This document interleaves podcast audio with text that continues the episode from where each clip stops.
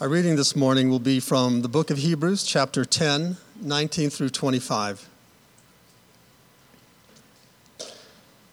Therefore, brothers, since we have confidence to enter the holy places by the blood of Jesus, by the new and living way that he opened for us through the curtain, that is, through his flesh, and since we have a great priest over the house of God, let us draw near with a true heart in full assurance of faith with our hearts sprinkled clean from an evil conscience and our bodies washed with pure water. Let us hold fast the confession of our hope without wavering, for he who promised is faithful. And let us consider how to stir up one another to love and good works, not neglecting to meet together, as is the habit of some, but encouraging one another, and all the more as you see the day drawing near. This is the word of the Lord. Some of you might remember uh, as Todd was finishing up the, uh, the Casket Empty series, the empty part of that, that series, he skipped over a book. Uh, that book was Hebrews. And the reason he did that was to give Gavin McBeth an opportunity to uh, teach and preach from that book um, on a Sunday. Um, the particular Sunday he was supposed to preach, um, he had uh, personal um, uh, restrictions that kept him from, from preaching that day. So he's going to give it to us today. So we have the privilege of having Gavin Macbeth um, speak to us. Gavin has been a member of this church, or attending at least, at uh, 18 years, him and his, his wife and three kids. Uh, Gavin has served as a deacon uh, in our church. He's also uh, taught adult Sunday schools, he's taught youth Sunday schools. He's um, uh, opened up his home. Him and his wife have opened up their homes many times for Super Bowl parties. Some of you may have been there. Um, so we look forward to hearing from Gavin. Gavin, please come forward and give us the word. Thank you.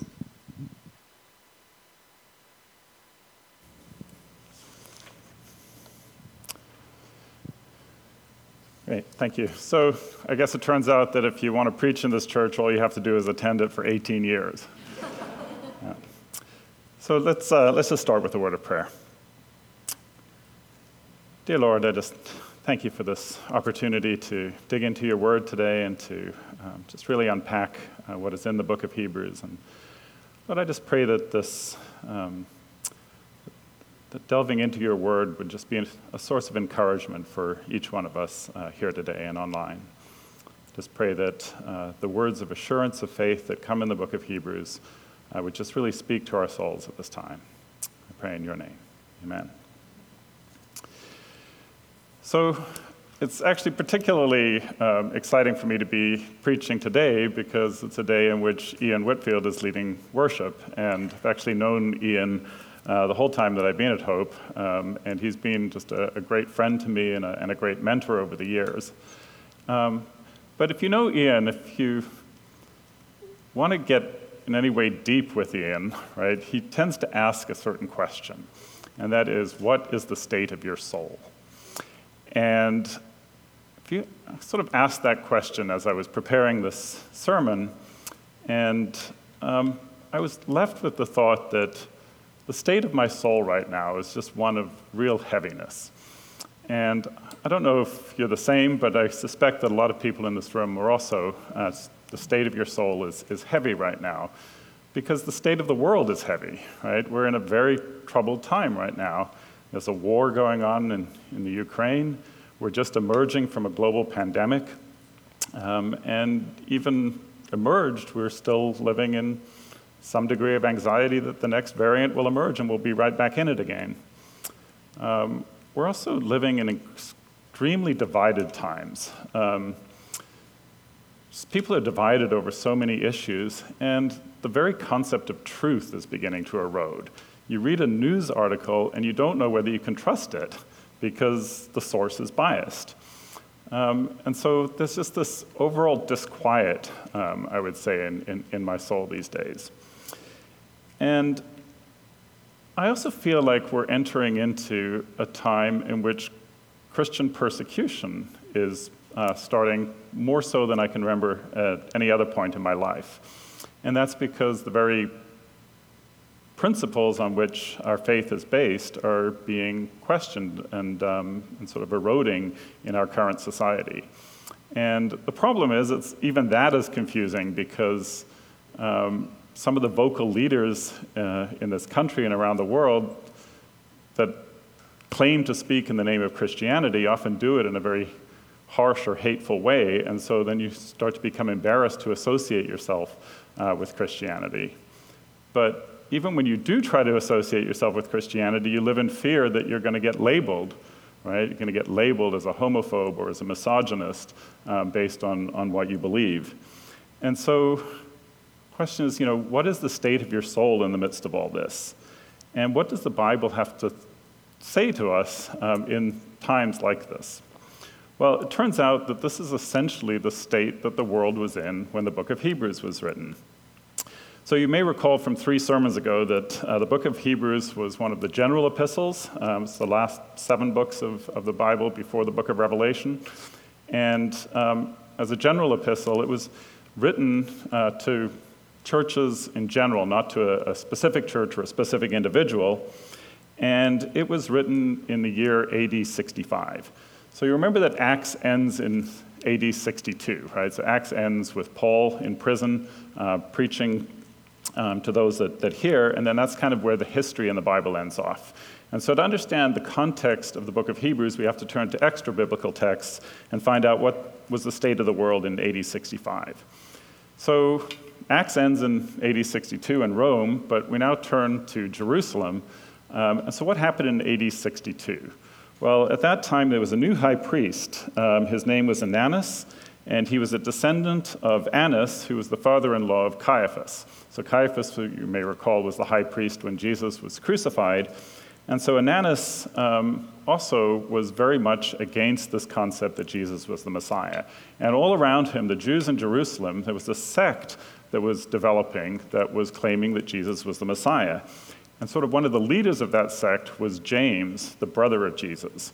And so Annas arrested James, brought him in in front of the Sanhedrin, and forced James to try, or tried to force James to rebuke the Christians and tell them to stop saying that Jesus was the Messiah. But instead, as you can predict, James did not do that. He testified that Jesus was, in fact, the Messiah and that he was seated at God's right hand in heaven. And so, in response to that, James was stoned to death. So, that's one of these many uh, apostles being um, persecuted and, and ultimately martyred for their faith. And in fact, as he was dying, James actually called out, Father, forgive them, for they don't know what they're doing, which is the very words of Jesus uh, when he was dying, uh, from Luke 23. And then on the other end of the world, um, in Rome, uh, two years later, um, you may recall from Todd's sermon that on July 18th, AD 64, the Great Fire of Rome broke out.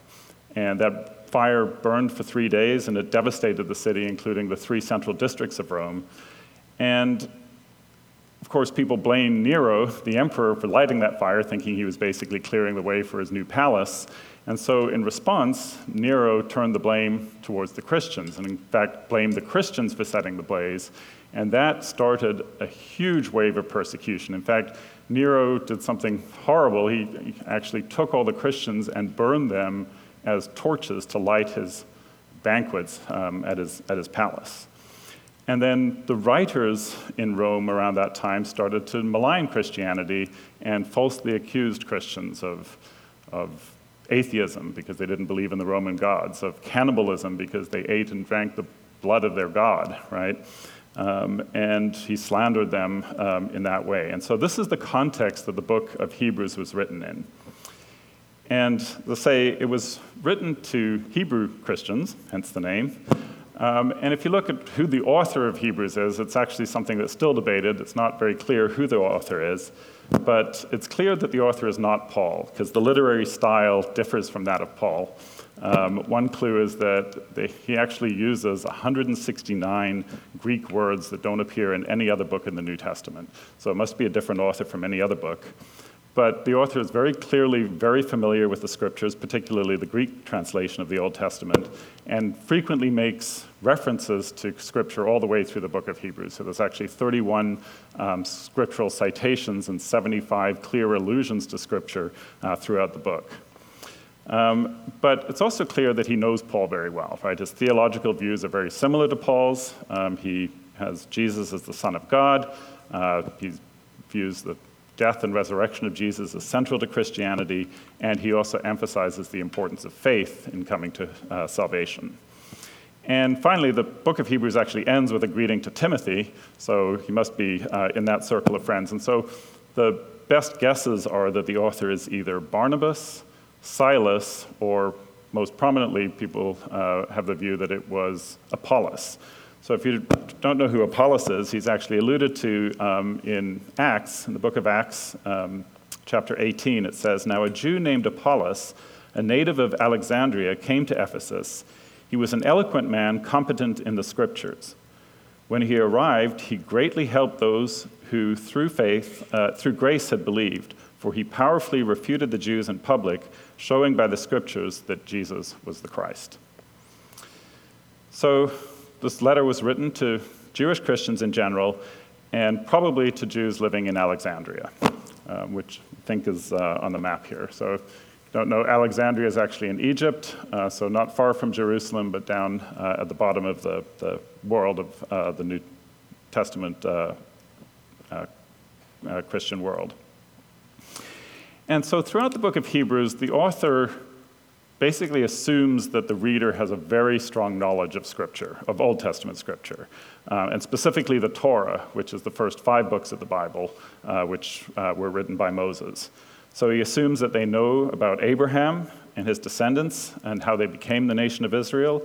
He assumes that they know that Moses led the nation of Israel out of slavery in Egypt uh, to Mount Sinai. Uh, he assumes that they know about Moses receiving the Torah on Mount Sinai and forming a covenant with God, how Moses built the tabernacle in the wilderness, um, and how priests offered sacrifices to atone for the sins of the people, and also how the nation of Israel wandered through the desert uh, for years, uh, ultimately seeking to enter the promised land, but how they didn't actually enter the promised land because of their disobedience. And so all of this is assumed knowledge as you read the book of uh, Hebrews. Um, and so, what I would encourage you to do this afternoon, um, and I know most of you won't do it because I never do it when the preacher tells me to do this, but um, after you've heard the sermon, go back and read the book of Hebrews cover to cover because it's actually really interesting to do in a single reading. It's actually not that long, it takes you about 15 to 20 minutes to read the book of Hebrews. Um, and I did it several times in, in preparing for the sermon, and it gives you that big picture view of the overall uh, book and um, what it's about. But, you know, as I said, clearly this book is um, during a time of persecution, and this is alluded to at several points throughout the book. And so um, we have up on the screen in Hebrews 10, um, the author writes, But recall the former days when, after you were enlightened, you endured a hard struggle with sufferings, sometimes being publicly exposed to reproach and affliction, and sometimes being partners with those so treated. For you had compassion on those in prison and you joyfully accepted the plundering of your property, since you knew that you yourselves had a better possession and an abiding one.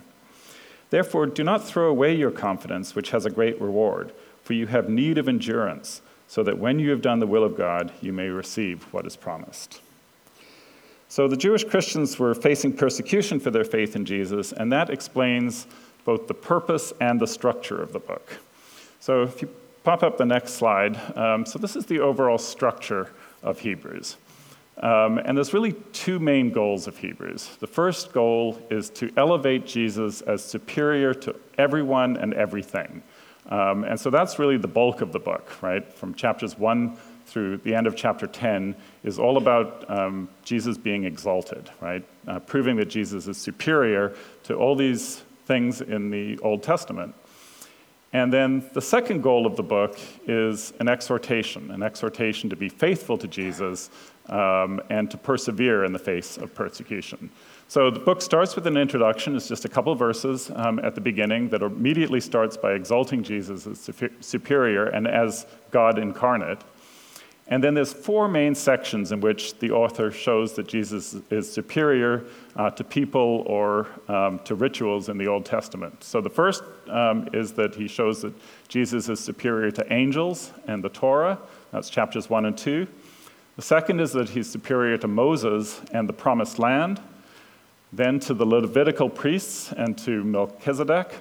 And then finally, Jesus is superior to the animal sacrifices and to the Mosaic covenant. And based on that, um, we now have full assurance of our faith. And so it ends with the last three uh, chapters are really an exhortation to persevere, um, putting our faith in Jesus um, in the face of this persecution. So let's start with uh, this opening, because the opening is really just amazing uh, words of Scripture. So if you pop up the next slide, uh, this is the opening to Hebrews.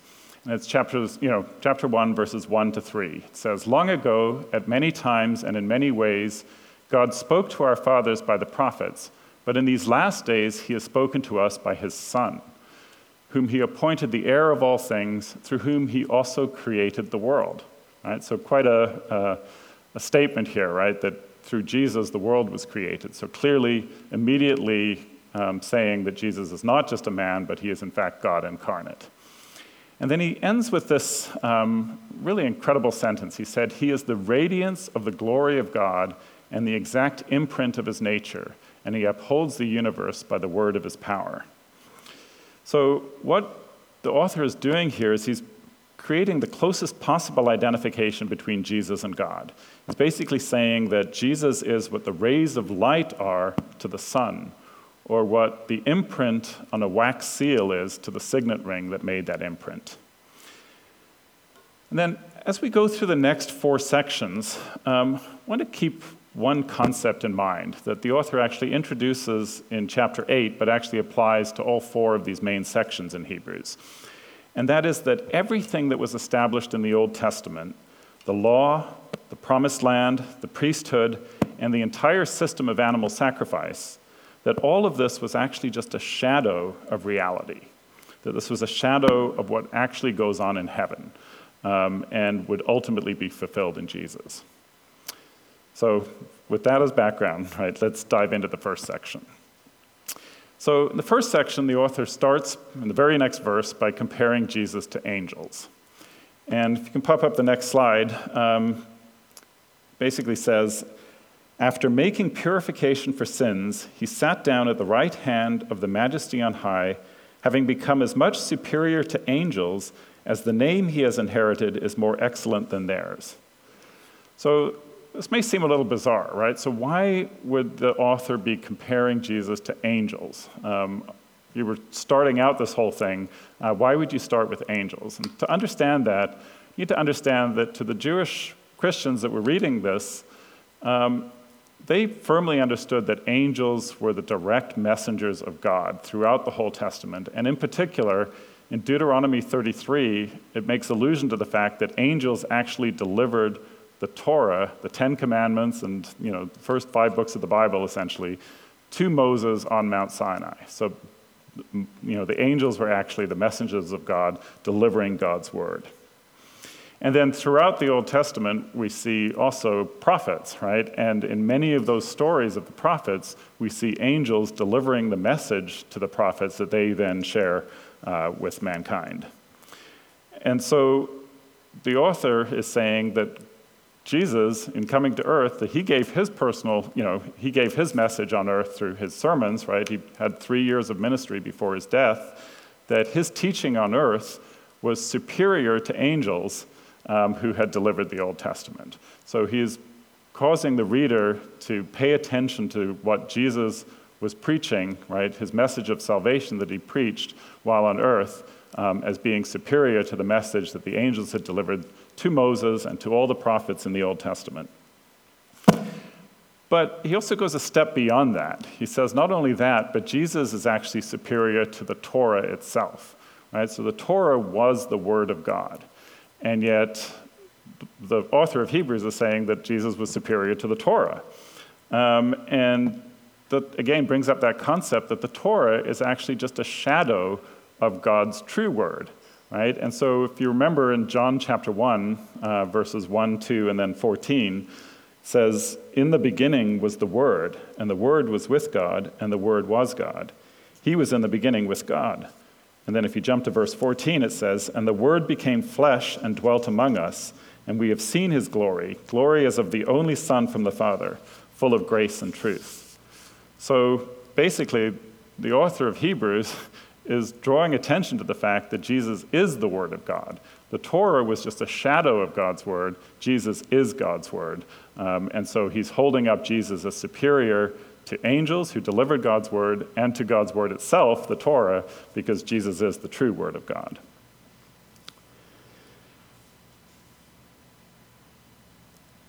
But the other thing, um, and this is the uncomfortable part of Hebrews, right? The other thing is as we walk through these sections, we first see the author holding up Jesus as superior to these things, but then these sections also carry with them a warning. And some of these warnings are quite uncomfortable. Um, and so if you read through Hebrews, you know, in your setting this afternoon, um, you will find these very uncomfortable phrases. And so we'll come to the first um, of these. So the warning um, in the section dealing with angels is it says, For the, since the message declared by angels proved to be reliable, and every transgression or disobedience received a just retribution, how shall we escape if we neglect such a great salvation? So basically, what he's saying is that uh, since the message delivered by angels, the Torah, was reliable, it was God's word, and throughout the Old Testament, um, the Jews strove to keep God's word and follow the Torah. Well, if Jesus has now come with a message of salvation, right, the true word of God, isn't it, you know, if the consequences of disobeying God's word in the Old Testament uh, were severe, what's the consequence of ignoring Jesus and the message that he brings of salvation. So, again, it's setting up this warning in each case that Jesus is superior, but also don't ignore this message because the consequences now are even higher. And then, as we go through chapter two, um, the author also doesn't just talk about Jesus superior, but also marvels at the fact that Jesus voluntarily gave up his status um, to become human, to suffer, and to die. And so, although he's superior to angels, he actually gave up that status. So, in chapter 2, verse 9, uh, he writes that Jesus was for a little while made lower than the angels, but now he is crowned with glory and honor because of the suffering of death. And then the chapter concludes with the verse that we all know very well For because he himself has suffered when tempted, he is able to help those who are being tempted. So in Jesus, we see both God's glory and God's humility as Jesus joined himself to humanity's tragic, uh, tragic fate. Then, as we move to the second section, the author now compares Jesus to Moses. So, Moses, of course, was a central figure to the Jews, right? It was Moses led the people out of slavery, um, out of Egypt. Um, it was he that led them to Mount Sinai, where God gave um, Moses the Torah. And it was Moses that led them through the wilderness, and not insignificantly, it was Moses that built the tabernacle. And so, what is the tabernacle, right? The tabernacle was the tent um, that Moses built following the blueprint that he was given on Mount Sinai, and the tabernacle became the place in which God's presence dwelt as the Israelites um, wandered through the desert. And ultimately, the same blueprint that was used to build the tabernacle is the blueprint that Solomon used to build the temple. Um, and so the Jewish readers reading this were very familiar um, with Moses as a central character. In fact, he was viewed as a savior, right? He saved the people from slavery, and he was the one that built the tabernacle where God's presence dwelt among them.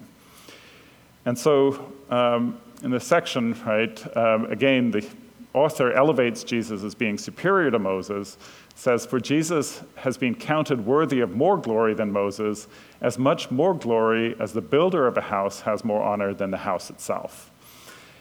And so this harkens back to the introduction, right, where Jesus said, uh, where, where the author says that Jesus, through Jesus, the world was created, right? In fact, the entire universe was created through Jesus. And so the author is basically saying here that Moses is part of creation. He's actually the house Jesus is the author of that house, the creator of that house, the builder of that house. And then once again, we get introduced to this concept that the tabernacle is actually just a shadow of what's going on in heaven, right? The tabernacle is a blueprint for the throne of grace in heaven. And um, the other key point here, right, is that Jesus is superior to Moses, the builder of the tabernacle, but he's also superior to the promised land. So the readers would have been very familiar with the story that the nation of Israel actually failed to enter the promised land. So they got all the way to the promised land, but because of their unbelief, because of their lack of faith, when the spies came back from their scouting mission um, and said, you know, this is too difficult for us, because of that unbelief, um, all of those uh, Israelites that wanted, that came out of Egypt, um, other than the really young children, uh, failed to enter the promised land. And in fact, Moses himself also d- disobeyed God, and he failed to enter the promised land. Um, and so there's a very strong warning that comes um, in this section and that is a warning that's actually quoted from the book of Psalms, Psalms 95. It says, Today, if you hear his voice, do not harden your hearts as in the rebellion. And by the rebellion, he's referring to uh, the Israelites rebelling against God in the desert and failing to enter the promised land. And so, what the author is saying is once again that the stakes are higher here, right?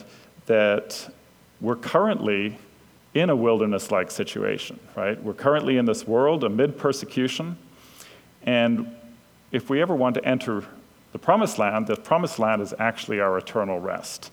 And so, um, even the promised land um, back in the Old Testament was a shadow of heaven uh, where our eternal rest will be with God. So, let's not rebel like the Israelites did and lose the opportunity to enter the promised land. And so, comes to this verse, um, chapter 4, verse 11, that says, Let us therefore strive to enter that rest, so that no one may fall by the same sort of disobedience.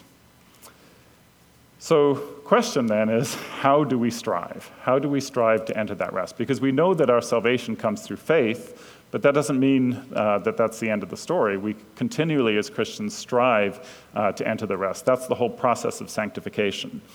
And so the answer to that is in the very next verse. Um, and these are some of the scariest verses in, in Hebrews and ones that we're quite familiar with. Uh, so if you go to the next slide, um, and that is a verse that we often equate with just the importance of the Bible, but is in fact a direct allusion to how we as Christians strive to enter that rest. It says, For the word of God is living and active, sharper than any two edged sword piercing to the division of soul and of spirit, of joints and of marrow, and discerning the thoughts and intentions of the heart. And no creature is hidden from his sight, but all are naked and exposed to the eyes of him to whom we must give account. So that's scary, right? That's scary and a little bit, um, well, disquieting, I guess, right? Because we've now just heard all, right, for our Casket Empty series, we've heard all these stories in the Old Testament about how the Israelites failed to follow the Word of God, right? They failed over and over again throughout the Old Testament. For 2,000 years, they failed to, um, to obey the Word of God. And now, if we're to strive to enter that rest, aren't we going to fall into the same fate that um, the Old Testament Israelites fell into of failing to enter the promised land, in fact, being exiled because of their disobedience, uh, their failure to follow God?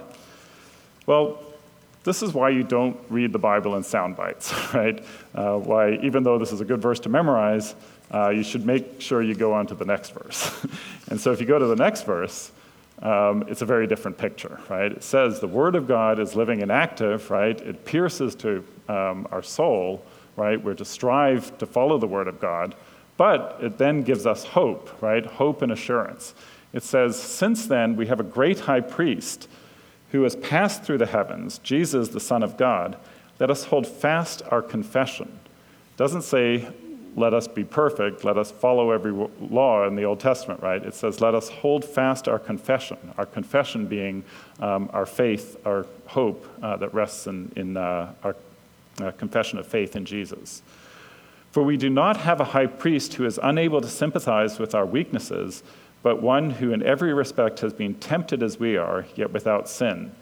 And then comes probably one of the best sentences uh, in Hebrews. It says, Let us then with confidence draw near to the throne of grace, so that we may receive mercy and find grace to help in time of need. And that's the key con- uh, concepts here that the Old Testament was characterized by trying to follow the law and falling short. But now, through Jesus, um, it's not, our, our, salvation is not secured by absolute, you know, uh, following the law, but it's secured by grace and by mercy. And so, of course, this section also alludes to the fact that Jesus is our great high priest. And that brings us to the third section, uh, which is where Jesus is compared to Levitical priests. And in this section, it says that Jesus is superior to priests, all who come from the line of Aaron, and Aaron was descended, he was part of the tribe of Levi. And the role of priests, of course, in the Old Testament was to represent the people of God and to offer sacrifices on their behalf to atone for their sins. But the issue in the Old Testament was that the priests themselves were human, right? And so the priests were morally flawed and had to sacrifice, uh, had to offer sacrifices for their own sins as well as for the sins of the people. And so this next section begins with the author explaining that all Levitical priests are beset with weakness, which is why they have to offer uh, sacrifices for their own sins as well.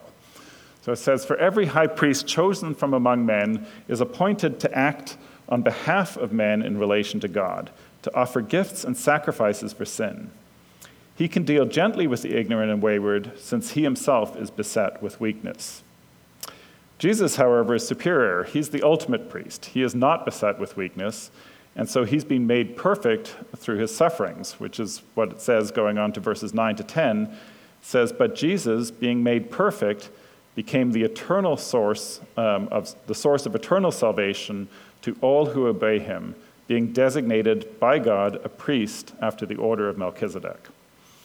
Okay, so that's a, a fairly um, complicated sentence, right? That last one. So let's just pack down. There's two, two parts of that that are a little bit confusing. So the first is that it says that Jesus, being made perfect, became the eternal source of eternal salvation. Uh, but you ask yourself, well, wasn't Jesus already perfect? Um, why did he have to be made perfect? So, to understand that, um, it's really the, the word perfect. Um, in here, in this context, actually is more appropriately translated complete. So, Jesus was made complete through his suffering um, so that he could then become our eternal source of salvation. So, um, how is it that he can sympathize with our weakness, right? So, Jesus became man not just to immediately go and die on the cross for our salvation, but to experience everything that we experience on earth, right? To experience true humanity. He became fully human, and he started as a baby, right? He grew up in the same way that we do, and so at every stage in his life, encountered all the same struggles and pains that we encounter. Right? He had to live in a world in which injustice occurs on a regular basis and in which people experience pain and often undeserved pain. And as he matured, he experienced everything that we experience. He grew up as a Jew in an oppressive Roman regime, and he had to work for a living, right? He was a carpenter. And then ultimately, at the end of his life, he experienced more injustice than I presume any of us will experience, right? He's falsely accused and he is tortured to death um, on a cross. And so, this is how Jesus became complete by being exposed to all the temptations we're exposed to, being exposed to all the pain and suffering in this world that we're exposed to, so that he can sympathize with us in our weakness and be um, a true high priest, right? Someone that can intercede with us, uh, intercede for us because he knows what we experienced. Um, and that's really the concept that is being communicated in uh, these phrases that Jesus is um, the great high priest for us that intercedes for us. But there's also this weird phrase, in the order of Melchizedek. So, what's the point of that? And I'm not going to spend a lot of time on this. Um, simply to say that Melchizedek um, was the king of Salem. This is actually a story that occurs all the way back in, in Genesis 14, in which Abram and Lot have just settled. Um, they've just separated. Abram's settled uh, in Canaan, and Lot has gone to the Jordan Valley and is now in a, a town called Sodom.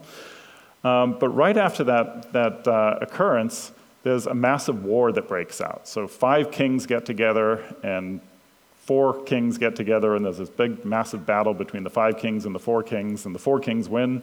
Um, and they take Lot as a hostage, and they take all his possessions.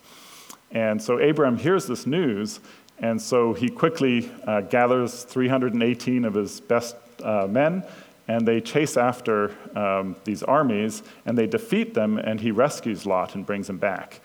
And when he does that, he is met by the king of Salem. And the king of Salem is this guy, Melchizedek, and he's referred to as um, priest of God Most High. And when Abram meets him, he actually gives him a tenth of everything. This is the first tithe in the Bible, right? He gives him a tenth of everything.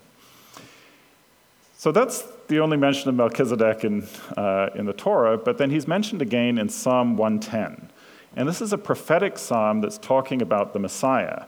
And in this psalm, it talks about Messiah as coming from the line of David, and David was descended from Judah, so he's from the tribe of Judah. And um, in this messianic psalm, it says, um, it points to um, the Messiah as being a priest in the order of Melchizedek. And so it's a direct allusion to the fact that the Messiah would not be from the Levitical line of priests, but rather from the Judaic uh, line, right, from uh, the tribe of Judah, not the tribe of Levi. And so in this, um, Jesus is fulfilling these uh, prophecies in the Old Testament uh, that he will be the ultimate high priest that's not like the Levitical line of priests that are all flawed, that have to offer sacrifices for themselves, uh, but he's in the order of Melchizedek, uh, which was superior to Abraham because Abraham offered him tithes, and so he is superior to all the Levitical priests.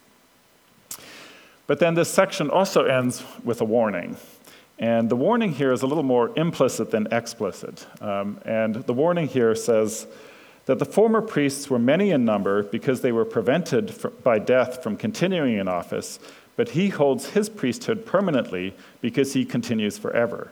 Consequently, he is able to save to the uttermost those who draw near to God through him, since he always lives to make intercession for them. So, the implication of these verses is that if you do not draw near to God through Jesus, you will not be saved. And then finally, moving to the fourth section, uh, the fourth section, Jesus is compared to animal sacrifice um, and to the Mosaic covenant. And so, in this section, uh, just as a summary verse, um, in Hebrews 10, the author writes, And every priest stands daily at his service, offering repeatedly the same sacrifices, which can never take away sins. But when Christ had offered for all time a single sacrifice for sins, he sat down at the right hand of God. For by a single offering he has protect, uh, perfected for all time those who are being sanctified. And so, this is really where this concept again of rituals in the Old Testament being a shadow of what is to come um, is really important. So, why did God institute this whole system of animal sacrifice? Because in today's world, that's considered barbaric, right? It's a completely foreign concept to us that we would uh, kill animals in order to atone for our sin. But this whole system was set up, and the nation of Israel practiced this for hundreds and hundreds of years, all as a foreshadowing of what Jesus would do to take away our sin. Right? So they were very familiar with the concept that the sin of the people was put on the sacrifice, and then that animal was killed on behalf of the people. Right? That's done every year on the Day of Atonement, but daily as well. And so that was all a foreshadowing of Jesus being the ultimate sacrifice, that one perfect sacrifice that would take away our sins permanently, um, and you know that once for all time uh, sacrifice that Jesus had. So again, all the animal sacrifice system in the Old Testament was a shadow of what was to come. It was flawed. The real sacrifice was Jesus. And so finally, this ends with um, yet again, another warning and a scary one, right? It says, Let us hold fast the confession of our hope without wavering, for he who promised is faithful. For if we go on sinning deliberately after receiving the knowledge of the truth, there no longer remains a sacrifice for sin, but a fearful expectation of judgment. And if you keep reading, it's even scarier. Um, and so, you know, again, the implication is let us not abandon that sacrifice that Jesus has made for us, if we do that and then deliberately keep on sinning, um, we are trampling on that sacrifice and rejecting the Savior that has um, died once for all uh, for our, um, you know, for forgiveness of our sins. And so the section ends with something that Ian introduced last week, right? And that is that um, in the Old Testament, there were numerous covenants made between God and man uh, throughout the Old Testament, but the central covenant uh, to the nation of Israel was the Mosaic covenant. This was the covenant given to the nation of Israel um, by Moses on Mount Sinai, and it was a conditional one. If you obey me, if you follow these laws, if you do all these rituals, I will be with you, I will be your God. But if you fail to do this, um, I will not be your God, I will be against you, and you will be um, thrown into exile, which is what happened. And so that introduces this concept of the new covenant, and this is central uh, to the end of these uh, sections in Hebrews, in, in Hebrews chapter 10, where they talk about the new covenant. And in fact, the concept of this new covenant is not just introduced here in the New Testament. It's not introduced um, by the writer of Hebrews. It's actually prophesied 600 years earlier uh, by Jeremiah. And so he quotes Jeremiah. And so what I'm going to do is not quote from Hebrews, but actually read the passage from Jeremiah. So it says, Behold, the days are coming, declares the Lord, when I will make a new covenant with the house of Israel and the house of Judah, not like the covenant that I made with their fathers on that day when I took them by the hand to bring them out of the land of Egypt, my covenant that they broke, though I was their husband, declares the Lord. For this is the covenant that I will make with the house of Israel after those days, declares the Lord. I will put my law within them, and I will write it on their hearts, and I will be their God, and they shall be my people. And no longer shall each one teach his neighbor and, teach, and each his brother, saying, Know the Lord, for they shall all know me, from the least of them to the greatest, declares the Lord. For I will forgive their iniquity, and I will remember their sin no more. And so that is the assurance of, uh, of Hebrews. That is the new covenant um, that was um, prophesied all along. This was part of God's plan uh, all the way back in the Old Testament. This is not something new. God's plan was always to form a new covenant with his people, a covenant characterized by grace and mercy uh, rather than by ritual and by legalistically following the law. And so I'm going to skip a little ahead since uh, we're running pretty late on time um, and jump to uh, where things end um, in the last section of Hebrews, because the last section of Hebrews is all an exhortation for us um, to now, confident in our assurance of faith, um, to really persevere in the face of persecution. And so, what happens in Hebrews 11, as many of you know, is it's a big litany of all the people in the Bible who lived by faith who you know, had hope in God um, and um, lived even though they did not see um, what was being promised to them by God, right? So it's the hall of fame of faith uh, throughout uh, Hebrews chapter 11. And then that leads directly into some of the greatest verses in the Bible, and that is Hebrews 12, uh, 1 and 2. And so if you can put that up, it says, Therefore, since we are surrounded by so great a cloud of witnesses, let us lay aside every weight and sin which clings so closely, and let us run with endurance the race that is set before us, looking to Jesus, the founder and perfecter of our faith, who for the joy that was set before him endured the cross, despising the shame, and is seated at the right hand of the throne of God. That is the encouragement of Hebrews, right? That since we are surrounded by this cloud of witnesses, let's run with endurance the race that's set before us. And we've been talking about all these things in the Old Testament that were just a shadow of what was to come. Well, this world is a shadow of what's to come. This is not the end, right? This is just the shadow, the imperfect shadow. The true world, the new creation, um, is coming in heaven. And so this is an encouragement for all of us who are living in the state of disquiet in this world, right? Um, what are we to do, right? The answer is to fix your eyes on Jesus um, because he's the author and perfecter of our faith, and that's where we're heading, right? And this verse speaks to me particularly because it's a running illusion. so, um, as some of you may know, I'm a, I'm a runner. There's quite a few runners in this church. Um, and I got into ultra long distance running. Um, and back in 2012, I did something really stupid. I um, had never run any longer than a marathon, and I signed up for a 100 mile race through the mountains of Colorado. And so I went uh, to try and run this race, and I ended up dropping out um, and dropped out at about mile 60. And that's what the author of Hebrews is encouraging us not to do, right? We're running this race. This life on earth is an ultra marathon, right? It's this long distance race, and we're going to be beset with trials and tribulations and difficult times, but he's encouraging us not to give up, right? To set our eyes on Jesus. And so what happened is in, in 2016, I trained for four years to try and finish that race. And I went back in 2016 to do this race again. And once again, I got to one of the hardest parts of the race. It was 56 miles into the race. And I started throwing up and then, you know, basically went to a medical tent and sat for 45 minutes trying to recover. And I thought I was done, right? I thought I would have to drop out again. And then I started visualizing something. and there's something a little bit peculiar about the ultramarathon world. So, for some reason, if you finish a 100 mile race, the reward is a belt buckle. Okay? And so, as I'm sitting there in the medical tent, I think, I gotta get that belt buckle, right? And I started visualizing that belt buckle. And I still have 44 miles to run, but I'm gonna get that belt buckle. Okay? So, this is it. This is the belt buckle. All right? And you know what's sad? I've never even worn this buckle. right? I mean, where are you going to wear this, right? But for me, fixing my eyes on that belt buckle enabled me to like get up and run another 44 miles, right?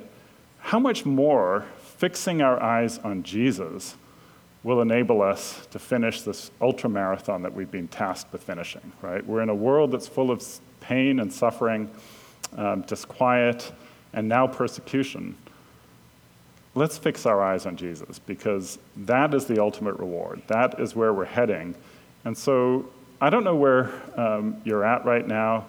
Um, as I said, my state of soul over the last couple years has been uh, one of being heavy, right, of being really weighed down by uh, the current state of the world. Um, and if that's your state today, hopefully you find encouragement in these words, uh, particularly in the end of uh, Hebrews, in Hebrews 12, that this is a shadow. Um, the real world is to come. Fix your eyes on Jesus. And so, as we end today, um, what I'm going to do is pray and then leave about a minute of silence uh, just to reflect on what you've heard, uh, reflect on what your state of soul is, um, and on fixing your eyes on Jesus. And if you feel led, uh, there's actually going to be two um, prayer teams, one in the um, front right and the other in the back left, um, that are there to pray with you. And as uh, the uh, worship band comes up afterwards, um, if you're so led, just go to one of those stations. Um, and even while the song's playing, uh, make your way over there. Um, reflect on what your state of soul is and you know, what encouragement you may get from fixing your eyes on Jesus. So let's pray. Dear Lord, as I just reflect on, on the world, just thank you for the assurance that this world is, is not our final home, that this world is just a shadow of what is to come. And Lord, I just thank you for coming in, in human form and, and experiencing everything that we experience on a daily basis in this life, of being exposed to all the temptations that we're exposed to for being exposed to pain, to being exposed to injustice. And I thank you that you can sympathize with us in these weaknesses. And Lord, I pray that as we go into this week, that we would just fix our eyes on you and know that uh, this is not our home. Our home is to come. And Lord, I pray that we would find comfort in that. Amen.